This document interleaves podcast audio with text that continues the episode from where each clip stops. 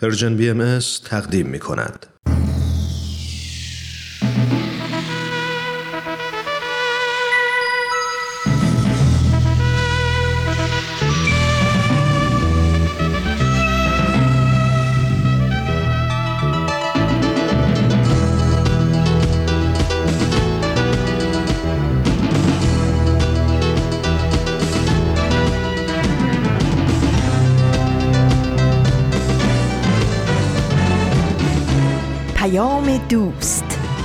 برنامه ای برای تفاهم و پیوند دلها.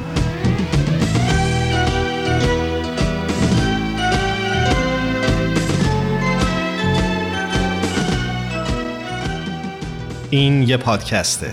پادکست هفت.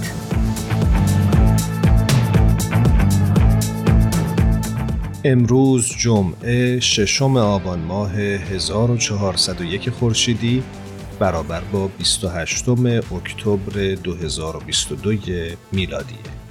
این 127 مین قسمت از پادکست هفته.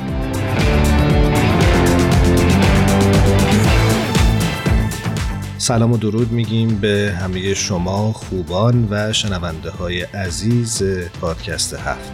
من ایمان هستم به همراه هرانوش میزبان شما هستیم در این روزگار سخت. من هم خدمت همه شما سروران عزیزمون در هر کجا که هستید درود میگم و آرزو می‌کنم که امید در دل همه شما هر روز بیش از پیش رشد بکنه.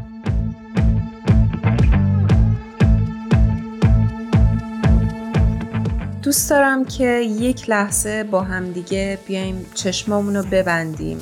و تصور بکنیم که دنیای ما به جای سیستم مرد سالارانه نگاه زنانه رو داره تجربه می‌کنه ببینیم این نگاه چه نگاهی می‌تونه باشه و دنیا چجوری شده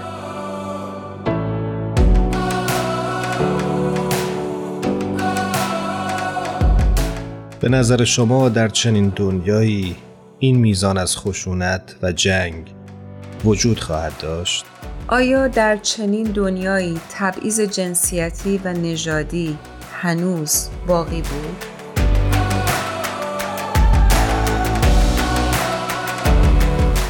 وقتی به چنین رویایی فکر می‌کنیم فکر می‌کنم که به ذهن هر کدوم از ما می‌رسه که ممکنه موانع بسیاری وجود داشته باشه که مانع تحقق این رویا شده از جمله وجود سقف شیشه‌ای برای رشد و پیشرفت واقعی زنها سقف شیشه‌ای خوبه که یه توضیحی هم در موردش بدیم که مجموعی از نگرش ها و تعصب های منفی هستش که مانع از اون میشه که زنان و سایر گروه های اقلیت از یه سطح معینی در سلسله مراتب سازمانی بالا برن. در واقع مدیریت فردا بر دوش زنان و مردانی خواهد بود که خودباور هستند. این خودباوری نیازی مبرمه برای زنانی که این سقف شیشه ای رو بشکنن. اصطلاح سقف شیشه ای در سال 1990 میلادی برای اشاره به تعداد کمی از زنان و اقلیت ها در اداره سازمان های بخش دولتی و خصوصی به کار می رفت. گهگاه برای اشاره به شکاف عمیق دستمزد در سطوح بالای توزیع درآمدها از این اصطلاح استفاده می شد. به این معنا که کارکنان زن در گروه های بالای درآمدی در مقایسه با همردیفان مرد خودشون دریافتی کمتری داشتند.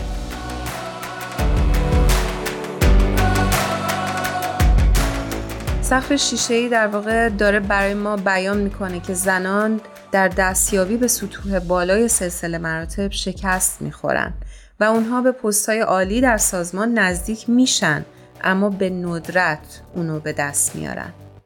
این سرخوردگی باعث میشه که زنها تصور بکنن یک سقف شیشه در واقع وجود داره. یعنی موانع تبعیض آمیز در راه تلاش خودشون برای دستیابی به سطح عالی مدیریتی در سازمان ها مشاهده می‌کنن.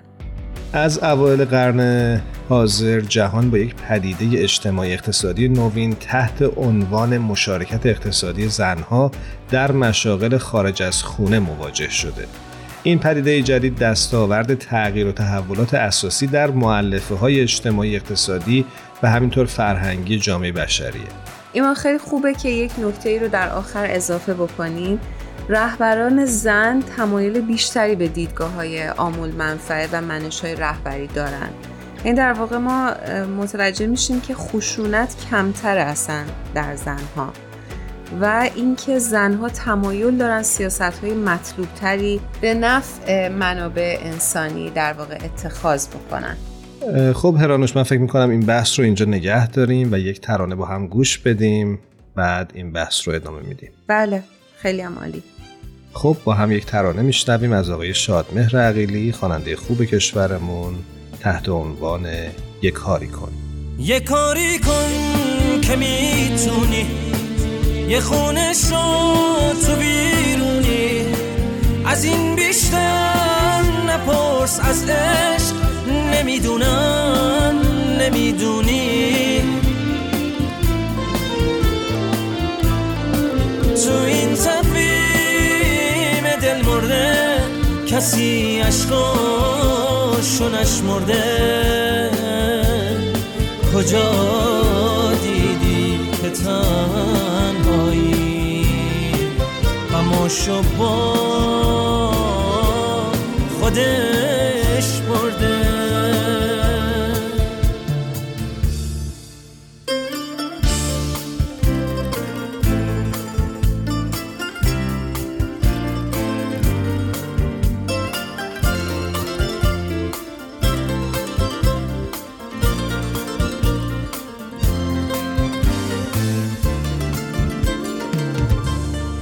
یه کاری کن از این بیشتر نیفتم تو غم آخر.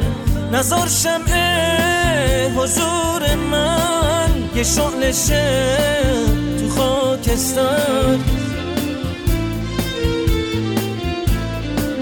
نگو دوره نگو دیره نگو این قصه دلگیره.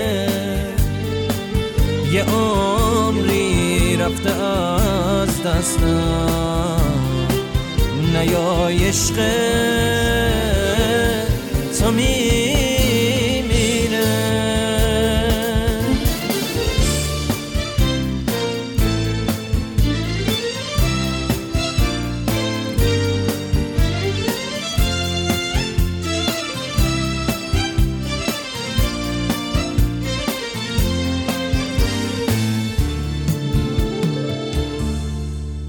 کاری کن که می‌تونی.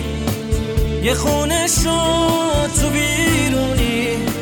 از این بیشتر نپرس از عشق نمی‌دونم نمی‌دونی. تو این تقویم دل مرده کسی عشقاشو نشمرده. کجا دیدی که تنهایی غماشو با خودش برده شما با 127 مین قسمت از پادکست هفت همراه هستید. من و هرانوش در این برنامه راجع به موانع موجود بر سر راه ترقی و پیشرفت زنها در جامعه صحبت می‌کنیم. هرچند تحقیقات نشون میده که زنها کمتر از مردها جاه طلب و خواهان پیشرفت نیستن اما باورهای غلطی که مدیریت رو به مردانگی نسبت میده می‌تونه عملا منجر به کم شدن مدیران زن بشه. در حقیقت حکومت مرد سالارانه تصور غالب نسبت به توانایی مرد بزن تصوری که زنها نسبت به مسئولیت‌های خانوادگی و خانهداری دارند و عدم خودباوری زنها باعث کمرنگ شدن اونها در عرصه های مدیریتی شده. امروز باید باور بکنیم که توانمندسازی زنها و مشارکت کامل اونها بر پایه برابری در همه زمینه ها از جمله در فرایند تصمیم گیری و مدیریت جامعه یکی از پیش نیازهای توسعه پایدار شده. در جواب اینکه هنوز تعادل مطلوب و قابل قبول و مشارکت عادلانه زن و مرد در های اقتصادی، اجتماعی و فرهنگی فراهم نشده و فرصت منصفانه بروز خلاقیت و استعداد انسانها برقرار نشده، فرایند توسعه اونطوری که باید باشه موفق نبوده. تداوم و شتاب توسعه وقتی رخ میده که زن و مرد دوشادوش هم مسئولیت های توسعه رو به عهده بگیرن. خب ایمان اگر موافق باشی همینجا بحث رو نگه داریم. بریم با خانم فرح دوستار عزیز همراه بشیم.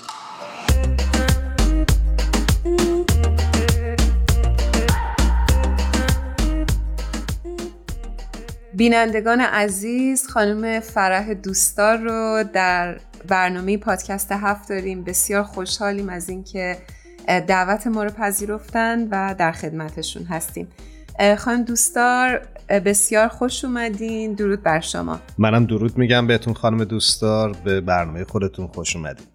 خیلی خوشبختم از اینکه در خدمت شما هستم و من هم درود فراوان دارم به همه بینندگان عزیز.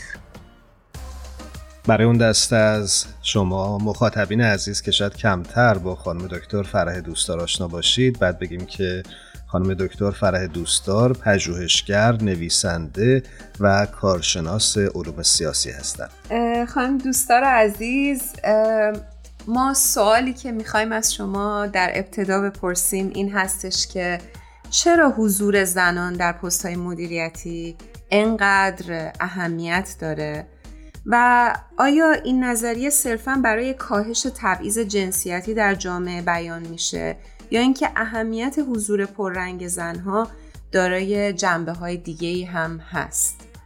مسلما از نظر برابری حقوق و از نظر حقوقی خب طبیعیه که ما در جوامعی که از آزادی و برابری در مقابل قانون صحبت می‌کنیم زنها هم باید همون اندازه حق پیشرفت و ترقی داشته باشن مثل مردها. این یک مسئله مسلمیه. ولی جنبه های دیگه هم هست که مهم هست که خانم ها در بخش های مدیریتی شرکت داشته باشند به طور کلی تفاوتی هست بین نگاه و دید خانم ها و آقایون. به خاطر این وظیفه طبیعی که زنها دارن در مورد زایمان یعنی حیات بخشیدن به یک انسان و فداکاری هایی که می‌کنن برای اینکه فرزندشون رو پرورش بدن و بزرگ بکنن از این نظر دارای یک دید دیگه هستن به انسان و به اینکه روابط فقط روابط اقتصادی و مدیریتی نیست بلکه در مدیریت روابط انسانی رعایت کارمندان و توجه داشتن به نیازهای اونها هم دارای اهمیت است. نمونه های خوبی داریم در دهه های اخیر که من مایلم به اونها اشاره کنم ولی قبلش اگر اجازه بدین من قدری از تجربه زندگی خودم به عنوان شخصی که حدود سی سال است در تحقیقات زنان هستم سخن بگم. من در سالهای جوانی خیلی تحت تاثیر تعالیم باهایی که اشاره به این داره که زنها نقش مهمی در ایجاد صلح در جهان دارند و به عنوان یک مادر می‌تونن دنیا رو آرامش ببخشن و به صلح برسونن. من خیلی تحت تاثیر بیانات حضرت عبدالبها بودم و تحقیقات زنان رو شروع کردم. در اون زمان خیلی این مطالب برای خیلی ها جدید بود و جالب بود این مطالب. به مرور زمان دیدیم که در علم هم این های دید زنانه و مردانه بیشتر وارد تحقیقات روانشناسی شد و نشون دادن که خانم ها در تصمیم گیریشون در مسائل اخلاقیشون در قضاوت های اخلاقیشون یک دید دیگه ای دارن به خاطر وظایف طبیعی مادری و زن بودن. و خوشبختانه در سالهای اخیر اون مشکلات اولیه بگیم 20 سی سال پیش برطرف شده تعصب ها نسبت به اینکه خانم ها باید تو خونه باشن و خیلی در جامعه در محیط کار بیشتر تعلق به آقایون داره این تعصبات کمتر شده و روز به روز ما بیشتر شاهد این هستیم که خانم ها در پست های مدیریتی وارد میشن. دو نمونه مهمی که قبلا بهش اشاره کردم یکی در بحران اقتصادی 2007-2008 بود. که آماری که بعد از این بحران گرفتن نشون میده که شرکت هایی که زن در بخش مدیریتی بوده کمتر ضرر اقتصادی دیده و یا به ورشکستگی دچار شده. یکی از علتهایی رو که عنوان می‌کنن این است که خانم ها کمتر ریسک می‌کنن تا آقایون. خیلی تعملشون بیشتره در تصمیم گیری و وارد ریسک های تجارتی و اقتصادی کمتر میشن. از این نظر طبق آمار شرکت هایی که زنها مدیریت می‌کردن ضرر اقتصادی کمتری بردن. نمونه دوم شروع این پاندمی کووید 19 بود که طبق بررسی هایی که کردن کشورهایی که در رأس اونها زن ریاست داشته مثل نیوزیلند مثل آلمان مثل فنلاند مثل اکوادور مثل اسکاتلند و برخی کشورهای دیگه. این در این کشورها بهتر تونستن مسئله کووید رو مدیریت کنند و کمتر به بحرانهای به اصطلاح تلف شدن مردم دچار بشن. و به طور کلی شما اگر در اینترنت مراجعه کنیم می‌بینید که دوازده زن و نام می‌برند بجز این رؤسای مملکتی که من قبلا شمردم. یعنی یا نخواست وزیرن یا رئیس جمهورن و نقش مدیریتی دارن. خیلی از خانم ها در قسمت تحقیقات و در قسمت های اجتماعی هم در کشورهای افریقایی به طور نمونه خیلی خانم ها موفق بودند و خدمات مهمی کردن به مسئله پیشگیری و به اصطلاح کنترل این کووید 19 در نتیجه نتیجه گیری که می‌کنیم این است که مسئله اون دید خانم ها است و نباید تعصبی داشته باشیم که یک آقا در رأس مدیریت باشه و یا خانم ولی اون دیدی که ما بیشتر انسان رو تحت نظر داشته باشیم به جای اینکه فقط رقم منفعت شرکت رو در نظر بگیریم این مسئله باعث میشه که ما بگیم که دید زنانه در مدیریت امروزه خیلی بهش نیاز هست. مرسی از نکاتی که گفتید خانم دوستدار. می‌خواستم بپرسم که این نگاه زنانه یا بهتر بگیم که جهانبینی زنانه چه تأثیری در خانواده و متعاقبا بر جامعه می‌گذاره؟ خیلی مهمه در تربیت فرزندان در هنگامی که خانم ها نقش داشته باشن در اجتماع و بتونن این جهان بینیشون رو اشاعه بدن می‌تونه در خیلی از قسمت های اداره کشورها مؤثر باشه. مثلا در زمینه بهداشت در زمینه تعلیم و تربیت و البته در زمینه صلح.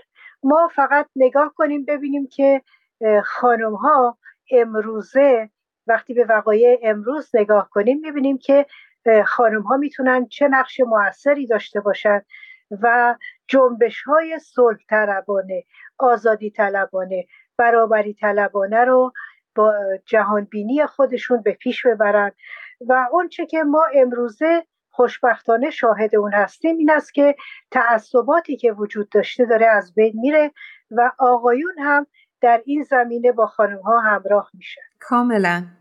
خانم دوستار عزیز طبق صحبتی که فرمودین حضور پررنگ زنان در بالای حرم قدرت آیا می‌تونه جامعه رو از نظر اخلاقی هم پالایش بکنه؟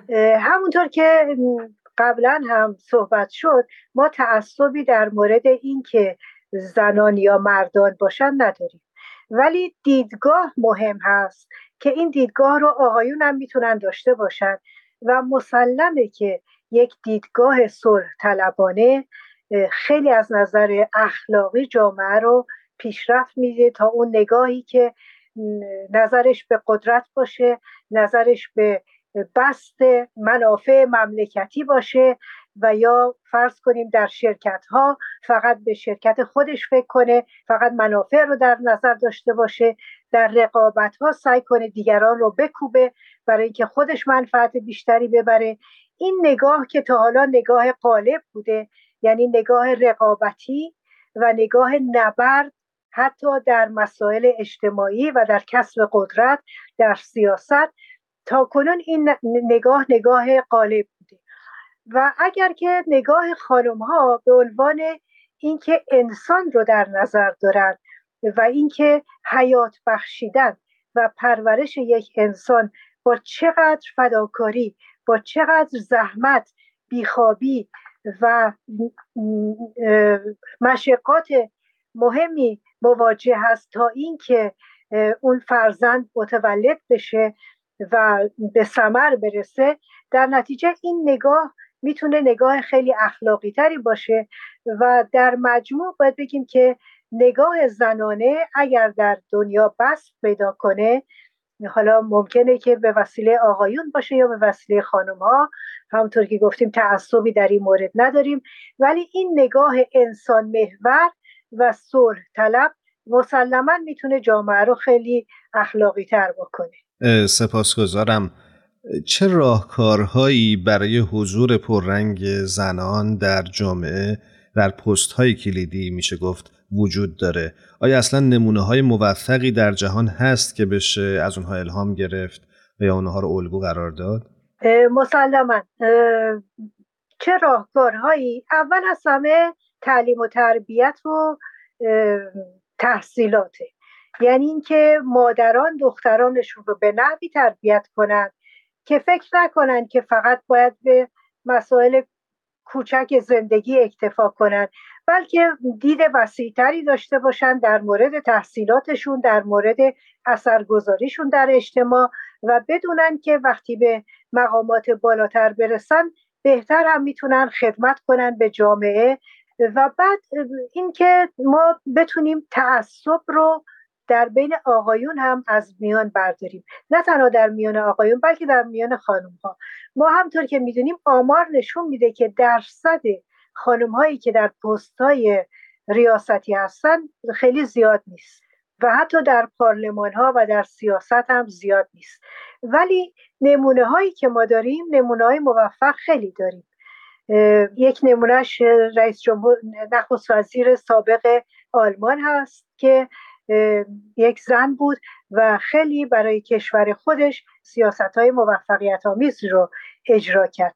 این خانمی که الان در رأس کمیسیون اتحادیه اروپا هست خانم اورزولا فوندر لاین این خانم هفت تا بچه داره و خودش تب خونده. یعنی دکتر بوده هفت بچه رو به سمر رسونده و البته به سمر میرسونه. خیلی همسر خوب و همراهی داره و می‌بینیم که چه زن موفقی است.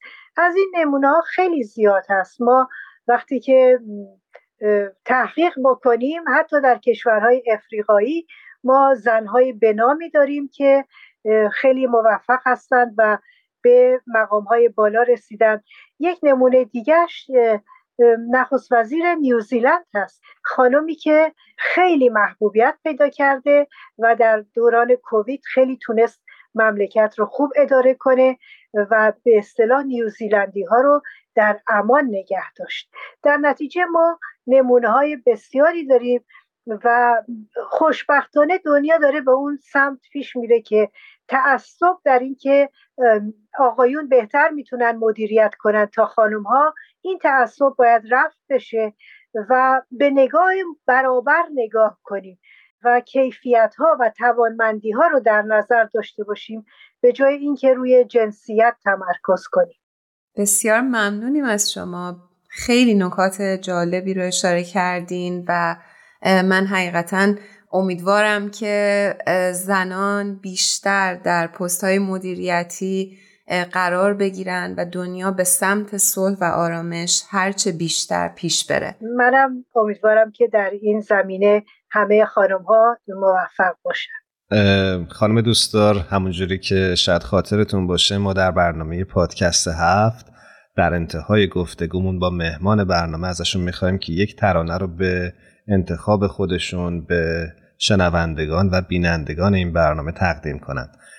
امروز شما چه ترانه ای رو برای ما انتخاب می‌کنید؟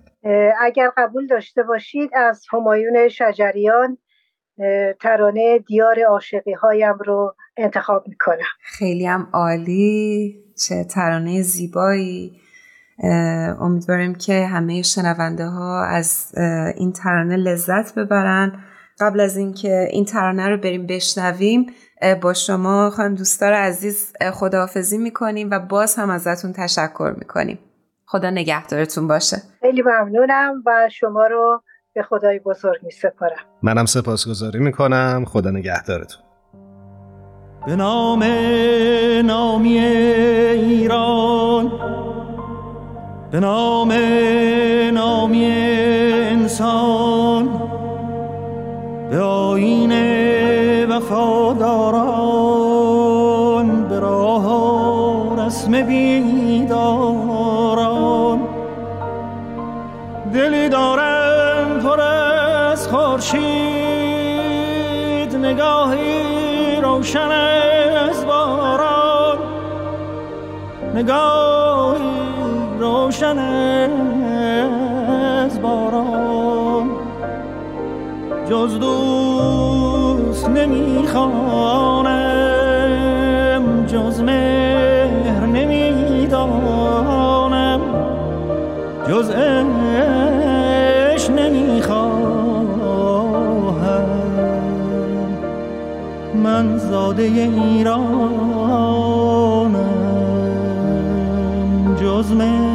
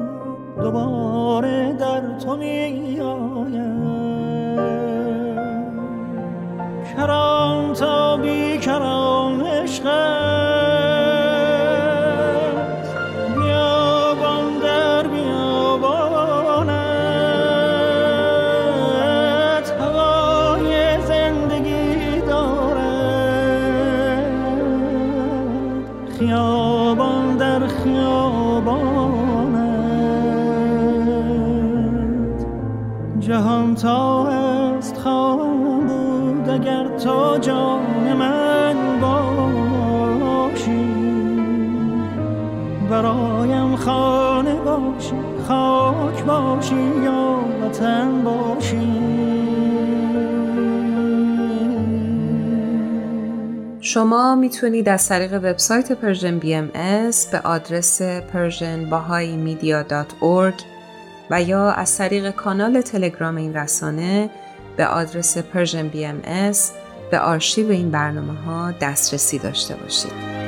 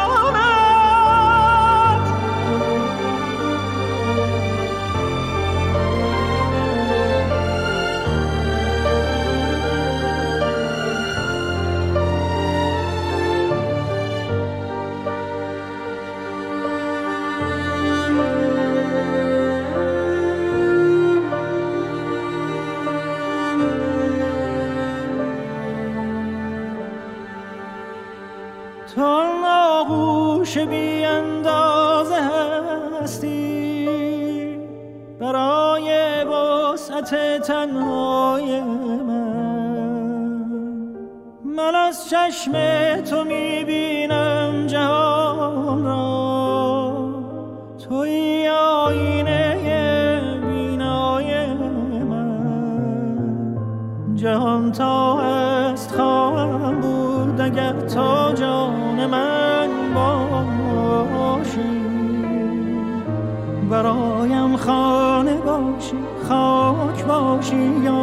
یا وطن باشی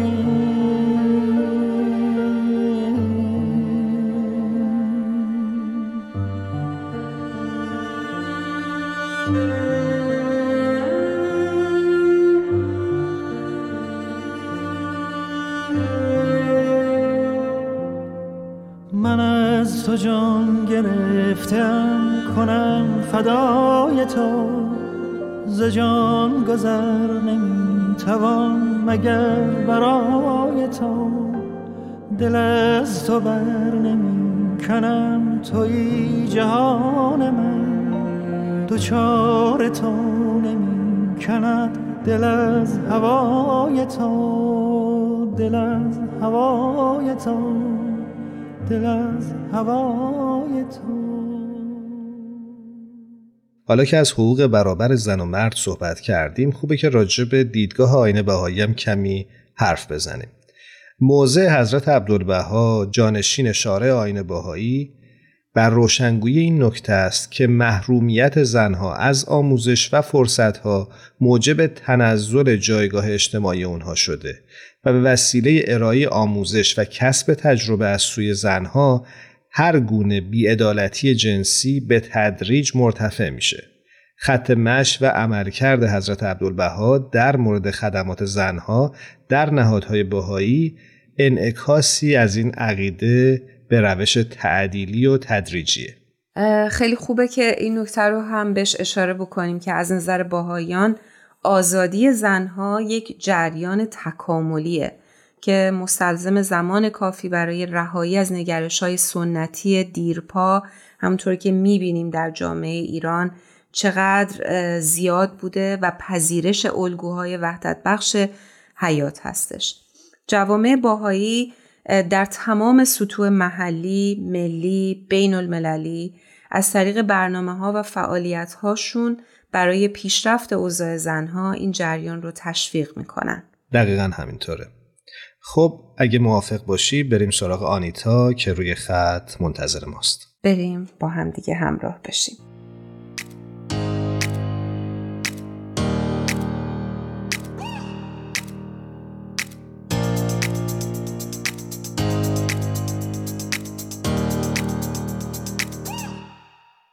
آنیتای عزیز ممنونیم که با پادکست هفت همراه شدی. منم سپاسگزارم. آنیتا جان خوشحالم که صدا تو میشنوم. درود به شما. سلام به خواهر و برادرهای ایرانی افغانی عرب. سلام به تمام خاور میانه به تمام دلهایی که از بیعدالتی ها به تنگ اومدن به تمام کسایی که طالب آزادی هستند و براشون راحت تمام عالم مهمترین دقدقه است. آینتا جان امروز چی برای ما همراه آوردی؟ سالهای تجربه به من نشان داده که تعلیم و تربیت یک جستجوی مداوم است. جستجویی در درون و برون انسان. این واقعیتی است انکار ناپذیر که هیچ دو انسانی همانند نیستند. شرایط و زمان نیز یکسان نیست. پس در مورد هر انسانی مسئله تعلیم و تربیت از نو مطرح می شود.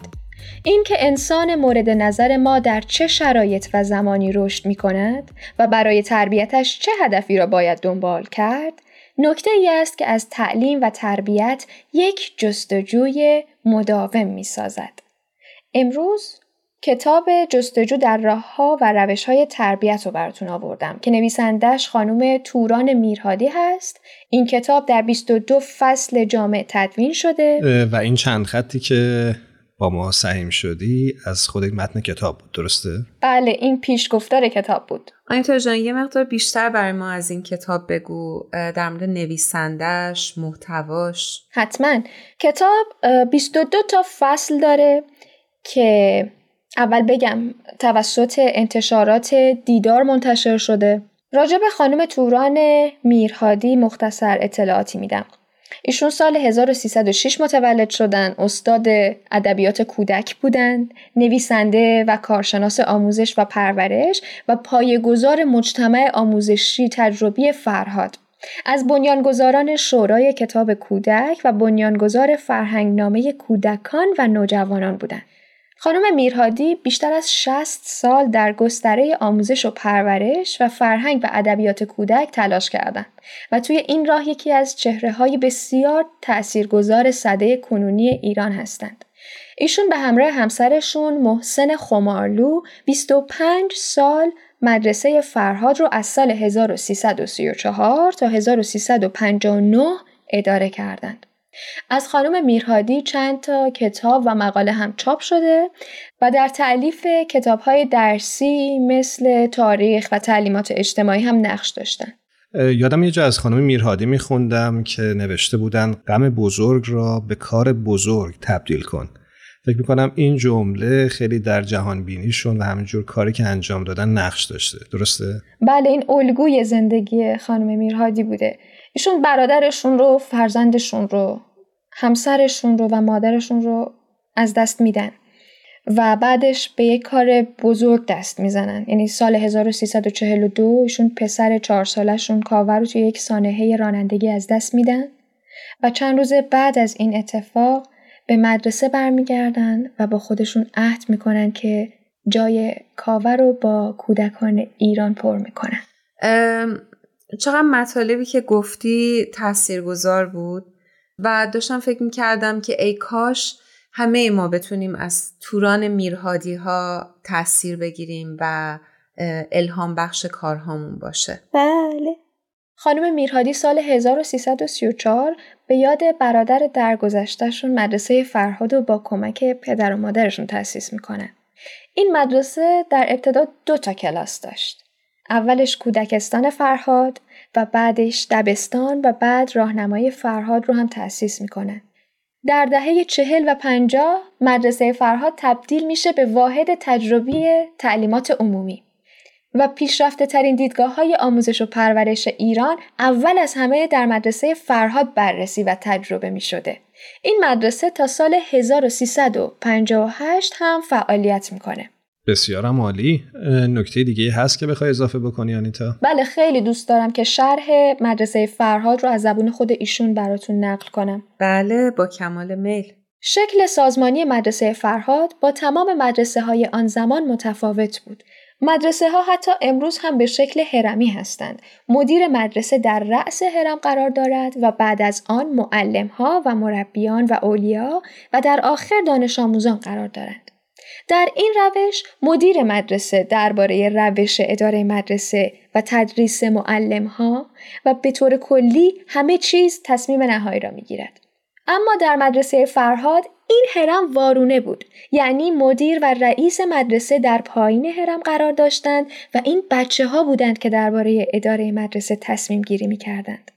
دانش آموزان هر مقطع تحصیلی نمایندگانی داشتند و کار قانونگذاری و اداره مدرسه را بر عهده می گرفتند. این نماینده ها در طول دوره تحصیلی تغییر می کردند تا همه بچه ها در اداره مدرسه سهیم باشند. نماینده ها تصمیم می گرفتند بچه ها چه تکالیفی انجام دهند تا باعث پیشرفتشان شود. نماینده ها برنامه های گردش علمی را برنامه ریزی می کردند و بعد از هر گردش تمام بچه ها یک کتاب درباره آن سفر می نوشتند. مشارکت دانش آموزان در این مدرسه اولویت اول بود. و بچه ها خودشان قانونگذار بودند. مثلا یکی از قوانینی که وضع کرده بودند این بود که هیچ معلمی حق نداشت دانش آموزی را از کلاس بیرون کند یا او را تنبیه کند. نمره ملاک قبولی نبود و اگر دانش آموزی در یکی از درس ها ضعیف بود وظیفه نمایندگان و سایر دانش آموزان بود که به او کمک کنند تا به همراه سایرین پیشرفت کند. شاگرد اول و آخری وجود نداشت چون در این صورت فقط یک نفر اول می‌شد و باقی دانش آموزان کلاس شکست میخوردند و این احساس شکست زندگی آنها را خراب می کرد و حس کمبود به آنها می‌داد.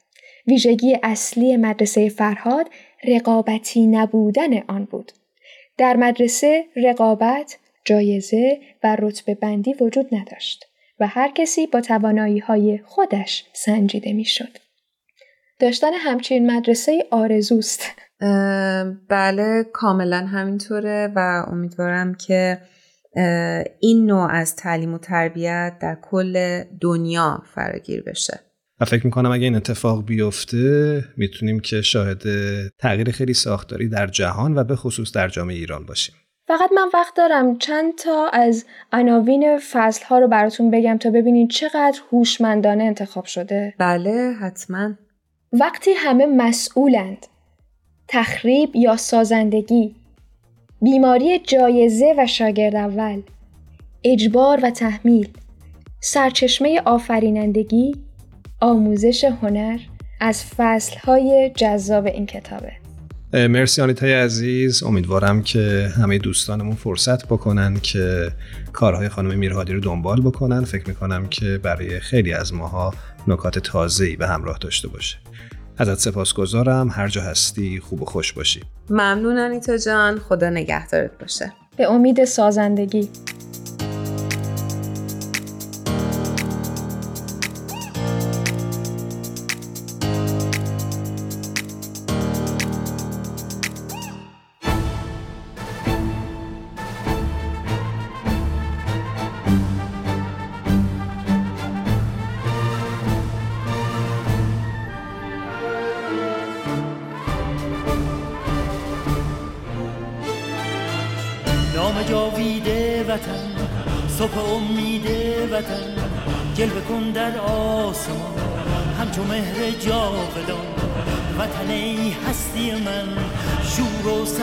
مستی من جلوه کن در آسمان.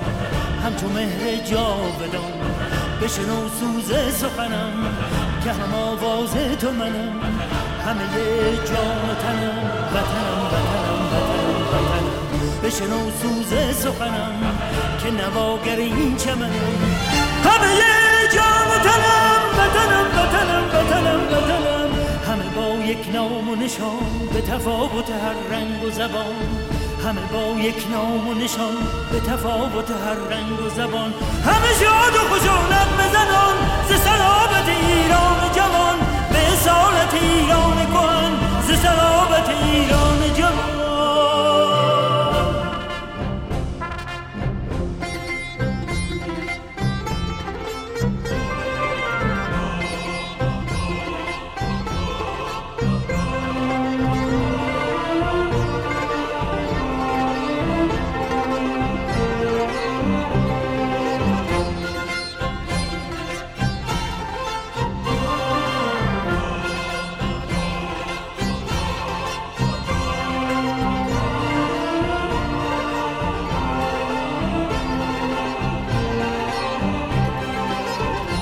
محمد رضا شفیعی کتکنی شاعر معاصرمون در جایی میگه سر آن ندارد امشب که براید آفتابی.